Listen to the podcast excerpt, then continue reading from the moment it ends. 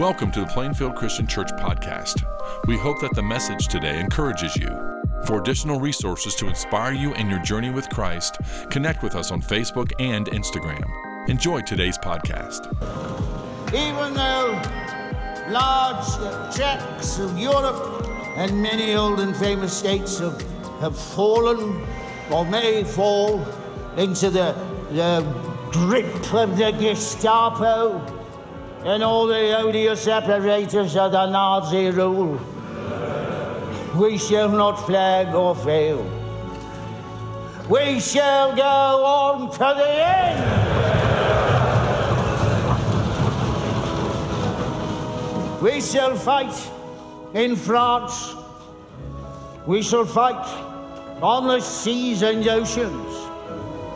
We shall fight with, with growing confidence and growing strength in the air.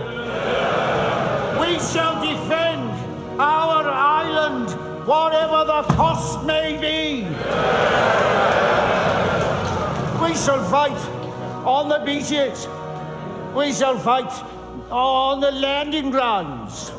We shall fight in the fields and in the streets. We shall fight in the hills. We shall never surrender.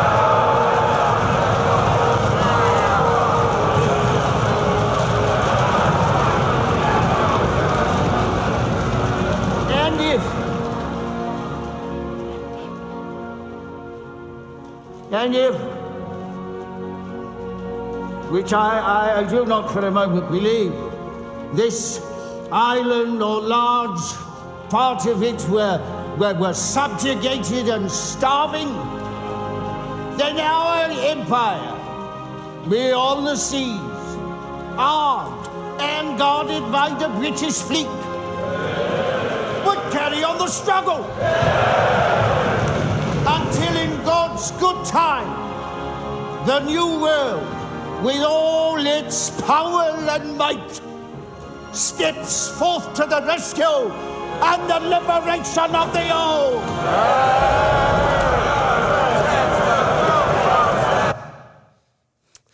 Good morning, church. Hey, if we haven't had the chance to meet yet, my name is Luke, and I get to serve as one of the ministers here. And you just saw a clip from the Academy Award winning movie, The Darkest Hour. Fantastic movie, great story, true story.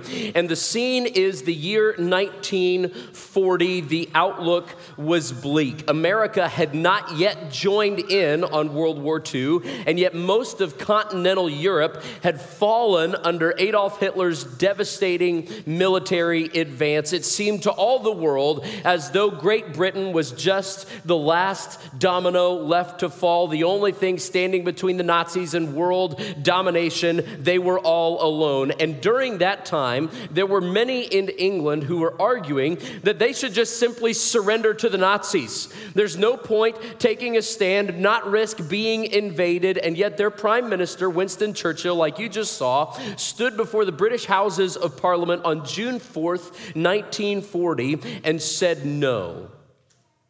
That even in our darkest hour, we will never surrender. And with his words, those exact words that you just heard, he rallied a nation out of her apathetic slumber and forged onward in the quest for victory, and the world has never been the same. And that is just a little tiny bit like what Jesus does for his closest friends in today's text. We're going to be in Mark chapter 13 today. If you've got your Bibles, and if you're new here, uh, welcome. We're glad you're here. We're excited to jump into the Gospel of Mark. If you've been around for a while, though, you know we've spent most of this year walking through the Gospel according to Mark, which are stories from the life of Jesus recorded for us by this guy named Mark. And we spent the first half of the year in the first half where we saw in chapters 1 through 8 that Jesus is the one true king. And now in the second half of the Gospel of Mark, chapters 9 through 16, we've seen quite shockingly that this king is actually headed for a cross. And as we get ready to jump into Mark 13 today, let me remind you of where we are. We are in the city of Jerusalem, and it is the last week of Jesus' life. We're on Tuesday, Now, two days ago on Sunday, Jesus came riding into the city of Jerusalem on a donkey. People hailed him as the one true king. The next day, on Monday, Jesus goes back into the city there. He curses a fig tree on the way in, he curses the temple when he gets inside to the city. Now it's Tuesday, and Jesus is back in the city yet again, and he's getting in all these debates with these Jewish religious leaders who are trying to trap him. And newsflash, Jesus wins every single debate. And so, honestly, Tuesday has been a pretty good day for Jesus and his followers. And you can imagine it's toward the end of the day on Tuesday. They're walking out, leaving the city, and his disciples are probably riding kind of high. They're probably thinking, yeah, you know, Jesus, he, he really is the, the, the king, and this is kind of going to be our crowning moment. And look at those amazing temple buildings. I mean, that temple, that is just the most fantastic structure on earth. And soon Jesus will come to power. It will all be ours. And when he's the king, we're going to be like the royal cabinet. So I call the corner office in the temple. And yet Jesus turns around and he says, hey, fellas, actually, that whole thing's coming down. That, that temple, take a look, because that thing is as good as gone. And, and, later, once they get far enough outside the city, they go up on this hillside overlooking where they can look down at the temple. And it's just Jesus and four of his very closest friends, Peter, Andrew, James, and John. And they ask him this question. They said, Jesus, when, when's all this going to happen? And Jesus' response to that question makes up the entirety of Mark chapter 13 today, where we're going to be. And in just a moment, we're actually going to read the whole chapter out loud together. I'll let you know up front that I think Mark chapter 13 is the most confusing chapter in the entire New Testament, okay? So just buckle up because here we go. But there's a question I want you to think of as we read through it. Here's the question Is Jesus referring to the second coming, the destruction of the temple, or both? When you hear Jesus talking in Mark 13, is he talking about the second coming, the destruction of the temple, or both? Now, we're going to read this whole thing out loud, and we don't do this all the time, but if you would, today, would you stand with me this morning for the reading of God's word? It's a long chunk, 37 verses, and here's what we're going to do while you have that question in mind. I'm going to read out loud the words in white. I'd ask you to join me reading out loud together the words in yellow. Mark chapter 13 says this As Jesus was leaving the temple, one of his disciples said to him, Look, teacher, what massive stones, what magnificent buildings. Do you see all these great buildings? replied Jesus. Not one stone here will be left on another, every one will be thrown down. As Jesus was sitting on the Mount of Olives opposite the temple, Peter, James, John, and Andrew asked him privately. Tell us, uh, when will these things happen? And what will be the sign that they're all about to be fulfilled? Jesus said to them, Watch out that no one deceives you. Many will come in my name, claiming, I am he, and will deceive many. When you hear of wars and rumors of wars, do not be alarmed. Such things must happen, but the end is still to come. Nation will rise against nation and kingdom against kingdom. There will be earthquakes in various places and famines. These are the beginning of birth pains. You must be on your guard. You will be handed over to the legal councils and flogged in the synagogues. On account of me, you will stand before governors and kings as witnesses to them. And the gospel must first be preached to all nations. Whenever you are arrested and brought to trial, do not worry beforehand about what to say. Just say whatever is given you at the time, for it is not you speaking, but the Holy Spirit. Brother will betray brother to death, and a father his child. Children will rebel against their parents and have them put to death. Everyone will hate you because of me, but the one who stands firm to the end will be saved. When you see the abomination that causes desolation standing where it does not belong, let the reader understand. Then let those who are in Judea flee to the mountains. Let no one on the housetop go down or enter the house to take anything out. Let no one in the field go back to get their cloak. How dreadful it will be in those days for pregnant women and nursing mothers, pray that this will not take place in winter because Those will be days of distress unequaled from the beginning when God created the world until now and never to be equaled again. If the Lord had not cut short those days, no one would survive, but for the sake of the elect, whom he has chosen, he has shortened them. At that time, if anyone says to you, Look, here's the Messiah, or Look, there he is, do not believe it. For false messiahs and false prophets will appear and perform signs and wonders to deceive, if possible, even the elect. So be on your guard. I have told you everything ahead of time. But in those days, following that distress, the sun will be darkened, and the moon will not give its light. The stars will fall from the sky, and the heavenly bodies will be shaken. At that time, people will see the Son of Man coming in clouds with great power and glory.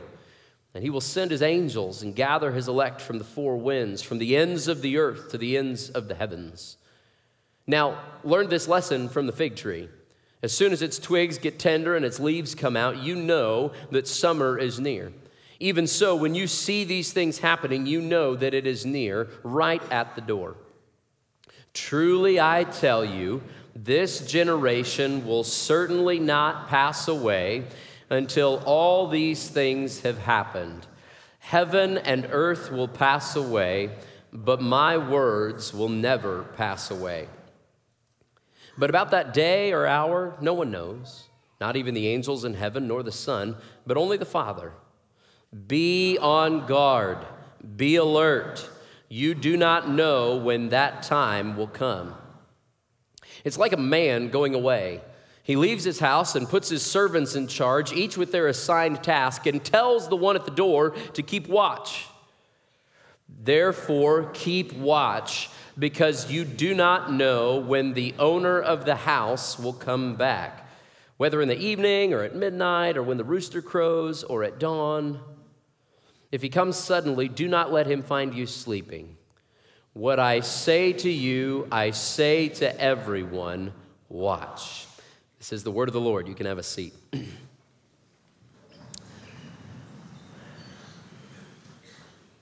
wow, uh, there's a lot there, isn't there? Uh, needless to say, this is a, a, a confusing text. It's a heavy text. It's arguably one of the most difficult chapters to interpret in the entire New Testament. And I just got to be honest with you. I got done writing the sermon for this week, and I thought, man, I'm still not sure I have any idea what Jesus is actually talking about. And, and anytime we read any text in the Bible, the first question that we always have to ask is, what did this mean to the original audience, to the original people who heard and read this text? Because the Bible was written for us, it was not, however, written to us. So we want to understand what the original readers were supposed to get out of that text. So, with that in mind, let's circle back to our original question that I asked you beforehand. Is Jesus talking about the second coming when he returns, comes riding back on the clouds to judge the earth and make all things new? Is he talking about the destruction of the temple when Rome invaded Jerusalem in the year AD 70 and pillaged the whole city? Or is he talking about both? Three major options there. And I just got to tell you, I've done a lot of reading, thought about this text for years and years now, and there's a whole lot of scholars who are way smarter than me on every single side of this debate, and I think they all have a good, strong biblical case. That being said, I tentatively like to think, I think this text is mostly only talking about the destruction of the temple in the year AD 70. Now, uh, there's a lot of good texts and, and reasons why, but one of the critical ones is that we just read there. Jesus says that this generation will not pass away until all these things happen. Jesus says that roughly in the year AD 30, 40 years later, before a generation passes away. In 70 AD, indeed, all of those things do happen. And when that stuff happens, Ancient historians outside of the Bible even tell us that when Rome came in the year 70 and they laid siege to Jerusalem, the carnage was so bad, people were starving, mothers were even eating their babies to survive. And when the Romans finally got into the city, they burned and destroyed the whole temple. They, uh, hundreds of thousands of people were killed, taken into captivity, sold into slavery. And yet, to the Jews, the very worst part was that it was a complete obliteration of their entire way of life. When the temple is gone, how in the world are we supposed to make sacrifices for our sin now? And to all the world, when Rome conquers Jerusalem and knocks down the temple, it looked to all the world like the emperor had been victorious, Rome had triumphed, and Yahweh, the God of the Jews, had been rendered obsolete. And so when Jesus gives these words, if he is indeed talking about the destruction of the temple here in Mark 13, he might not be foretelling the end of the world, but to the Jews, he is prophesying the end of their world. Remember, Jesus is saying these words around the year AD 30. Mark is recording these words for us in the 60s AD in the city of Rome, is where Mark is writing this gospel account.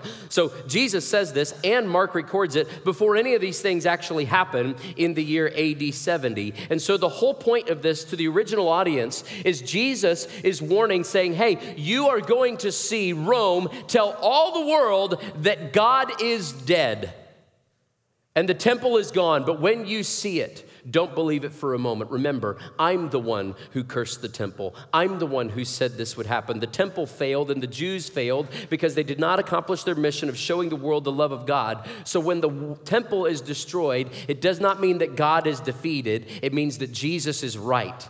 That Jesus is indeed the one true king that he claimed to be. That was the message to the original audience to prepare them for the calamity they were going to hear about. Now, if that's what it meant in their world, what in the world is it supposed to mean for us in 21st century Hendricks County, Indiana? Now, I think today, though, we can draw two helpful warnings from King Jesus here warnings that Jesus gives to his dear friends on that hillside that he also gives to you and me today. Because uh, if you've lived very long, and some of you have lived quite a bit longer than I have, um, you know, over the last decade or so, looking around, particularly as an American Christian, it has sometimes felt like we are in our darkest hours, hasn't it? And, and I don't know what the world ahead is going to look like. I don't have to go into great detail. You see the dysfunction just like I do. You and I have asked all the same questions together. What kind of a world are our kids going to grow up in? What kind of a world are our grandkids going to grow up in? I don't know, but I bet it will be tough.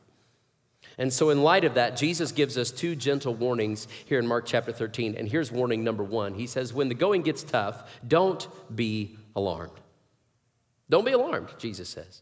Now, you remember um, there were those signs that were popular a few years ago. You saw them everywhere that just said, keep calm and carry on. You guys remember there's like a, a million variations of those signs? Those were based on those signs from World War II that were plastered all around London that was supposed to infuse that ethos of courage that Churchill wanted to give to Parliament. That if Britain is going to stand strong in the face of the horrors of war and the Nazi regime, you got to just keep calm and carry on. And that's what Jesus is saying. When the going gets tough, don't be alarmed. We read all the words together here in Mark chapter 13. Jesus says, When you hear of wars and you hear rumors of wars, don't be alarmed. He says, Actually, when you're arrested and you're brought to trial, don't worry. That's an audacious thing to say, isn't it? He actually says, Hey, everybody's to hate you, but if you stand firm to the end, you will be saved. And I don't, I don't know where you are today, but my guess is most of us in the room this morning are probably not in a position where our job is in jeopardy because of our faith. Maybe none of us in here today will ever have to do jail time because of our allegiance to Jesus. Maybe the worst it's ever going to get for you and me as we follow Jesus is the people just think we're a little bit backwards and they think our kids and our grandkids are a little bit weird. Okay, we can deal with that, right? But let me remind you today that around the world at this moment we have millions of brothers and sisters who are gathering right now to worship and to pray who are being persecuted for following Jesus. And they have lost their families and they have lost their homes and they've lost their children and they've lost their reputation they've lost their livelihoods and their health for their allegiance to King Jesus. According to Open Doors uh, which is a ministry that tracks persecution around the world right now there are more than 360 million Christians who live in places where they suffer persecution and discrimination for following Jesus. 360 million. It's a huge number, isn't it? It's kind of hard for me to get my brain around a number like that, though, so let's get a little bit more specific. As best we can tell, based on the numbers we have, last year there were 2,110 churches and Christian buildings that were attacked because of their Christian affiliation. Last year, around the world, there were 5,259 Christians who were abducted. And last year, there were 5,621 Christians who were killed for their faith. That number, by the way, is going up and not down. 90% of those fatalities, of those people who were killed for following Jesus, 90% of them happened in Nigeria alone. We actually have a lot of brothers and sisters in our church who are recent refugees and immigrants from Africa, and many of them have come from places as violent and scary as that. You can hear their firsthand stories. What do we do with this? Now, remember, we've asked this question all along as we walk through the Gospel of Mark. What is the gospel? What is the good news according to Jesus? And we've said that it's Mark chapter 1, verse 15, where Jesus says, The kingdom of God has come near, repent and believe the good news. That's the gospel, that the kingdom of God has come near. So if you're a follower of Jesus today, Jesus says you are right now a citizen of the kingdom of God. And yet, theologians would say that right now we're living in what's called the now and the not yet. This kind of tension between what is and, and, and, what is not. It's kind of this time between times a little bit, where yes, right now the kingdom of God is here and God's will is done, and yet the kingdoms of earth are also here and they're raging against the kingdom of God. And so we live in this tension between the now and the not yet, which is why life hurts and why we have suffering and pain and why followers of Jesus are persecuted all around the world. And that's why Jesus was not a health and wealth preacher. Jesus never said, Follow me for a nicer, happier you. Jesus never said, Follow me and I'll make all your problems go away. Jesus never said, Follow me and I'll make your life long and your in laws nice and your checking account full and your Instagram popular and your job easy and your boss kind and, and your marriage smooth and your kids well behaved. He didn't say that, did he? Rather, Jesus says in John 16, He says, In this world, You'll have trouble.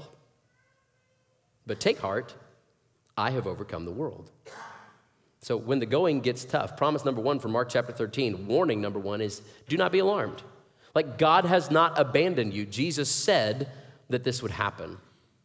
Uh, there's a wonderful preacher down in Dallas by the name of Tony Evans. And Tony Evans, uh, he tells a story of one time when he and his wife went on an Alaskan cruise together. And they were looking forward to a nice, relaxing vacation time together, you know. And while they're on the boat, this storm breaks out. Supposedly, it was the worst storm that Royal Caribbean had ever experienced. I'm talking 50 foot waves, plates are flying, pianos are rolling, people are puking, just like a good old time time on the boat, if you know what I mean. And while they're all just trying to get through this thing, cramped in their tiny little rooms, uh, Tony Evans uh, said, in, in his words, he says, My wife became evangelically ticked off.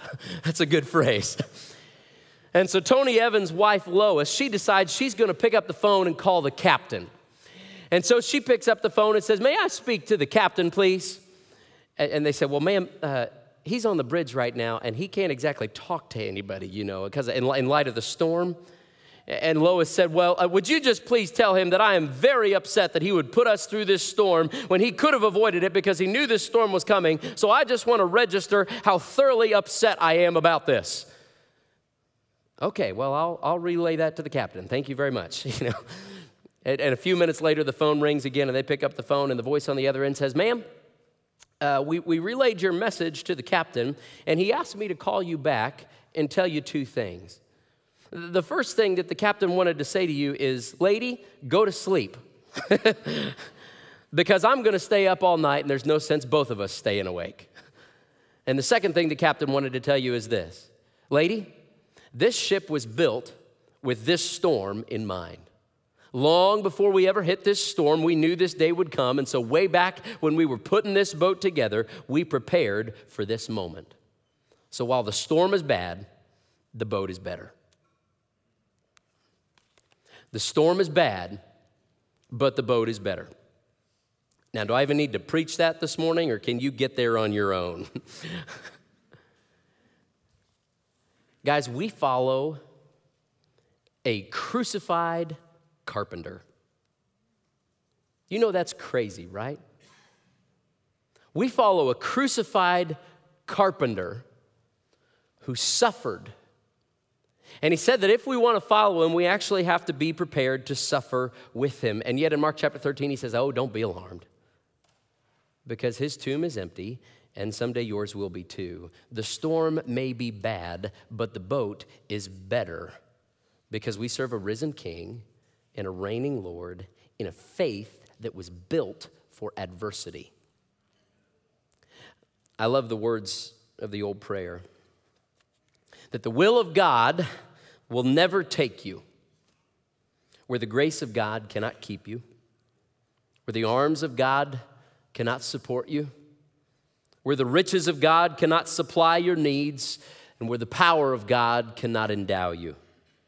The will of God will never take you where the Spirit of God cannot work through you, where the wisdom of God cannot teach you, where the army of God cannot protect you, and where the hands of God cannot mold you. The will of God will never take you where the love of God cannot enfold you, where the mercies of God cannot sustain you, where the peace of God cannot calm your fears, and where the authority of God cannot overrule you. The will of God will never take you, where the comfort of God cannot dry your tears, where the word of God cannot feed you, where the miracles of God cannot be done for you and where the omnipresence of God cannot find you. The storm is bad, but the boat is better because Jesus is alive and he's overcome the world. And so, warning number one from Mark chapter 13 is when the going gets tough, don't be alarmed. Lady, go to sleep. Here's warning number two when the going gets tough, don't give up. When the warning gets tough, don't give up. Now, this particular genre of text that's really hard to read in the Bible, it's a lot of different places in Scripture, but here in Mark chapter 13, it's called apocalyptic literature.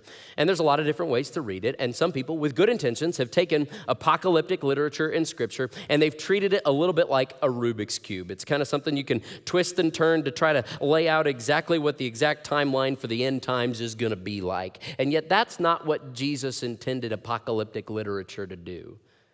Remember the scene here in Mark chapter 13. Jesus is sitting on a hillside with four of his best friends, Peter, Andrew, James, and John, and they're confused.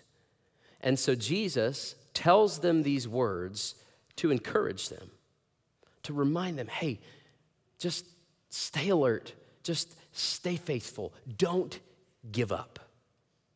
Because he says, even when everything else falls away, even when everything else fails you, we read it earlier, he says, My words will never pass away. Don't give up.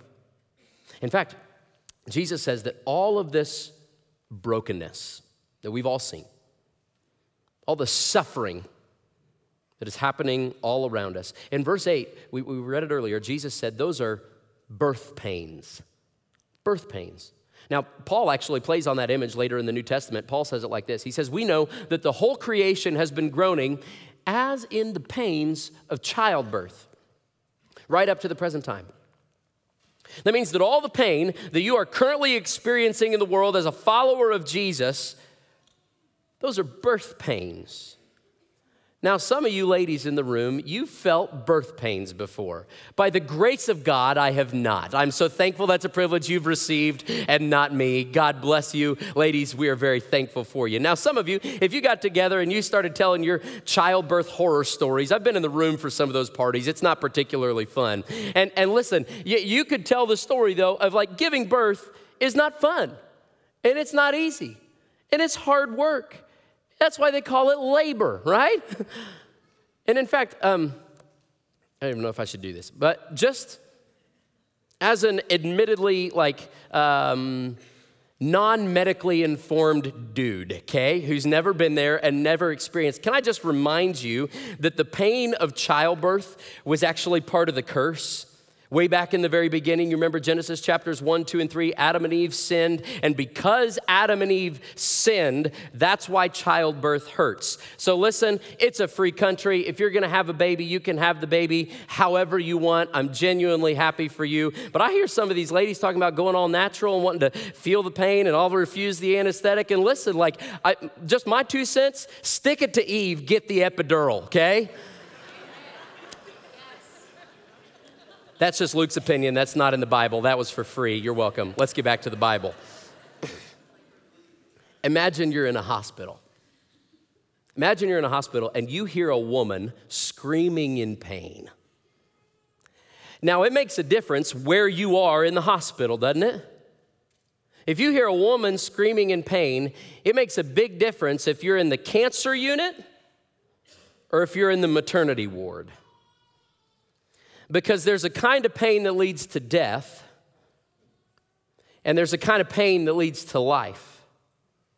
And Jesus says, if these are birth pains, that means if you can just keep going, if you could just not give up, if you could just keep pushing, then you are going to get to watch God push all the way through and give birth to a new and redeemed world, a new and redeemed world that you and I are going to get to live in with Him. A world where there's no death and no sin and no curse and no heartache and no more child sized caskets and no more 21 gun salutes and no more ibuprofen and no emergency rooms and no divorce courts and no foster care and no loneliness. So just don't give up because that day is coming and you don't want to miss it. And it's coming soon. I don't know, Mark chapter 13 may or may not be talking about the second coming, but I do know that there are over 250 very clear references in the New Testament to the second coming of Jesus when he will split the clouds and he will ride back on his white war horse to judge the earth and to make all things new. And so, that question that Peter, Andrew, James, and John asked Jesus on the hillside, like, when's all this going to happen? When life hurts, we've asked that question too, like, Jesus, when? And of course, we know, right? Paul says in 1 Thessalonians chapter 5, he says, Now, brothers and sisters, about times and dates, we do not need to write to you, for you know very well that the day of the Lord will come like a thief in the night. When's all this going to happen? I don't know. But that's why Jesus says here in Mark chapter 13, he says, Watch, be on guard, stay alert, don't fall asleep, keep your eyes open. And the whole rest of the New Testament tells us exactly what it is that we are watching and waiting for. Paul says in Romans 13, the night is nearly over, the day is almost here. He says in Philippians chapter 4, the Lord is at hand. James chapter 5 says the Lord's coming is near. And then on the very last page of your Bible in Revelation chapter 22, Jesus himself says, Yes, I'm coming soon. Lord, when's this going to happen? And he says, Soon, my child. Soon. One of the things I love about having little kids is that a lot of the time they remember the things that I forget, you know? And every now and then we'll be riding around in the van or something, and one of them will pipe up from their car seat and they'll say, Hey, Daddy, is today the day that Jesus is coming back? I'll think, Whoa, maybe. And, and sometimes I wish I remembered it as well as they did. I want to live with that kind of holy expectancy, don't you? Because, man, life can just beat you down. And the enemy would love nothing more than to distract you and to discourage you and to keep your eyes on your problems and off of the day of his return. But Jesus says here in Mark chapter 13 don't give up. Keep looking for that day. And how do we do that? He gives us a clue here in verse 10. He says, The gospel must first be preached to all nations. The gospel must be preached to all nations. And Jesus says that in a conversation with his buddies, Peter, Andrew, James, and John. And a few days later, when Peter, Andrew, James, and John see that Jesus is risen from the dead, they say, Okay, well, I'm all in. I guess I'm going to accept that challenge. And man, they do. If you flip over to the book of Acts, you'll be able to tell James got killed pretty early on for preaching so boldly about Jesus. And, and Peter and James and John, or Peter and Andrew and John, excuse me, spend most of the book of Acts kind of wandering around, getting beat up, drug around, thrown in jail, threatened within an inch of their lives. And yet they won't shut up. They won't stop talking about Jesus, who's risen from the dead and who's one day is going to come back. They keep preaching Jesus everywhere they go. And it says the crowds were just amazed at their boldness. And when the enemies are trying to come up with something, something to accuse these early Christians of. You can go read the book of Acts. It says they accused them. They said, uh, uh, Look, uh, there's those people who are turning the world upside down. Man, wouldn't you love it if they accused us of that? And they took the challenge seriously. Peter, Andrew, James, and John, they said, Hey, listen, we're not going to give up. Jesus is coming back. And so the gospel has to be preached to all nations. And Paul echoes that same charge. Paul says this to his young son in the faith, Timothy, and this is God's word for you this morning. Receive this for yourself. Paul says, In the presence of God and of Christ Jesus, who will judge the living and the dead, and in view of his appearing and his kingdom, I give you this charge preach the word. Be prepared in season and out of season. Correct, rebuke, and encourage with great patience and careful instruction. Listen, I'm giving my life to this. I want to preach the gospel to all nations. We as a church, we are giving our life to this. You're going to get to hear Riley talk in just a few minutes about the church plant that we're supporting in Ojai, California that is launching this morning. And man, the reason we're throwing so much time and energy and money and prayer into this thing is because we want to see the gospel. We want to see the kingdom of heaven come on earth in Ojai, California. We want to see revival. We want to see people come to know Jesus there. We want to see the gospel be preached in all nations. But what about for you? Cool, preacher man, you can do it. Cool, the church can do it. But what about for me? Maybe you're thinking, I'm not a preacher. I'm not a missionary. I don't have a seminary degree. Like, what if somebody asks me a question I don't know the answer to? You know, preaching the gospel to all nations, you don't have to have a stage and you don't have to have a microphone and you don't have to have lights and you don't even have to have a perfectly dramatic, miracle filled testimony story. If you do, that's awesome. Please go tell it. But if you don't, God can use you. What you do have to have is you just have to be faithful. That, man, when you're in a conversation with your friend and you can tell their life has just hit the tube, you just offer to pray for them. And you don't just say, I'm praying for you. You pray for them right there where they can hear it. And when you're having a conversation randomly throughout your day, and, and you can just kind of tell there's a little door here, there's a little window for me to throw in a nugget about, about my faith. You, you just muster up the courage and you do it. And when your kids and your grandkids are scared to live for Jesus, because it's just going to make them different than all the other kids around them, you have those kids so soaked in prayer and so soaked in God's word and so soaked in wise encouragement that they leave your household every morning absolutely fueled up with the kingdom of heaven. It means that when God gives you the chance to share a little bit of the story about what He's done for you and how He's saved you and what your favorite thing about Jesus is, you say it, you take the chance, you preach the gospel that Jesus is the one true King. So that even when it seems like the whole world is against us, and even when you look around and it feels like we're in our darkest hour, and when life hurts and it's confusing and it's hard and you don't see the way out and you have questions, Jesus says to you from Mark chapter 13, He says, Don't be alarmed and don't give up. Preach the gospel. So, with apologies to Mr. Churchill this morning, and I will spare you my pathetic attempt at a British accent. but even though large tracts of our churches and culture have fallen or may fall into the grip of cultural seduction and secular perversion and all the odious apparatus of the enemy's schemes, we shall not flag or fail. We shall go on to the end.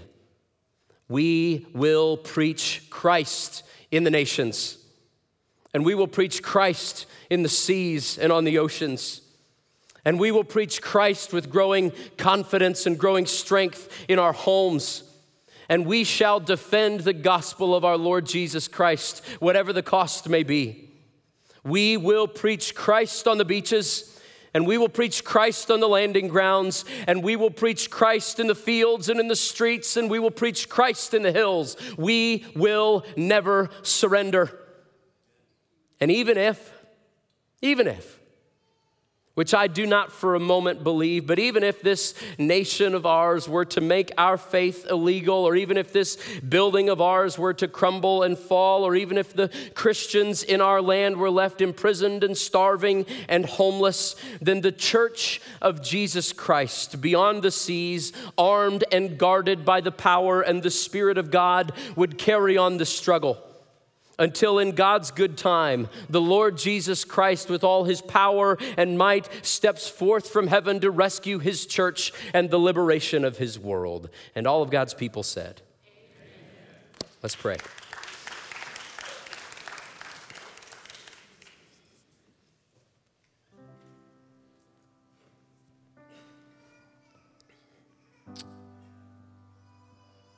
And so, King Jesus in light of all of this,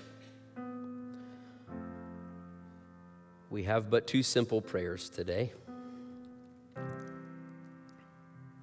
Come, Lord Jesus. We say it again as all the generations before us have Come, Lord Jesus. Come, Lord Jesus. And until then, keep us faithful. It's in your name and for your glory that all God's people said. Thank you for listening to the podcast today. It's our desire for you to grow in your understanding of Christ's love as you partner with us in our mission to love all people to new life in Christ. If you have any questions about our church or would like to plan a visit with us, go to plainfieldchristian.com. If you would like to receive our podcast every week, we encourage you to subscribe to the Plainfield Christian Church podcast on whatever podcasting platform you prefer. Have a great week.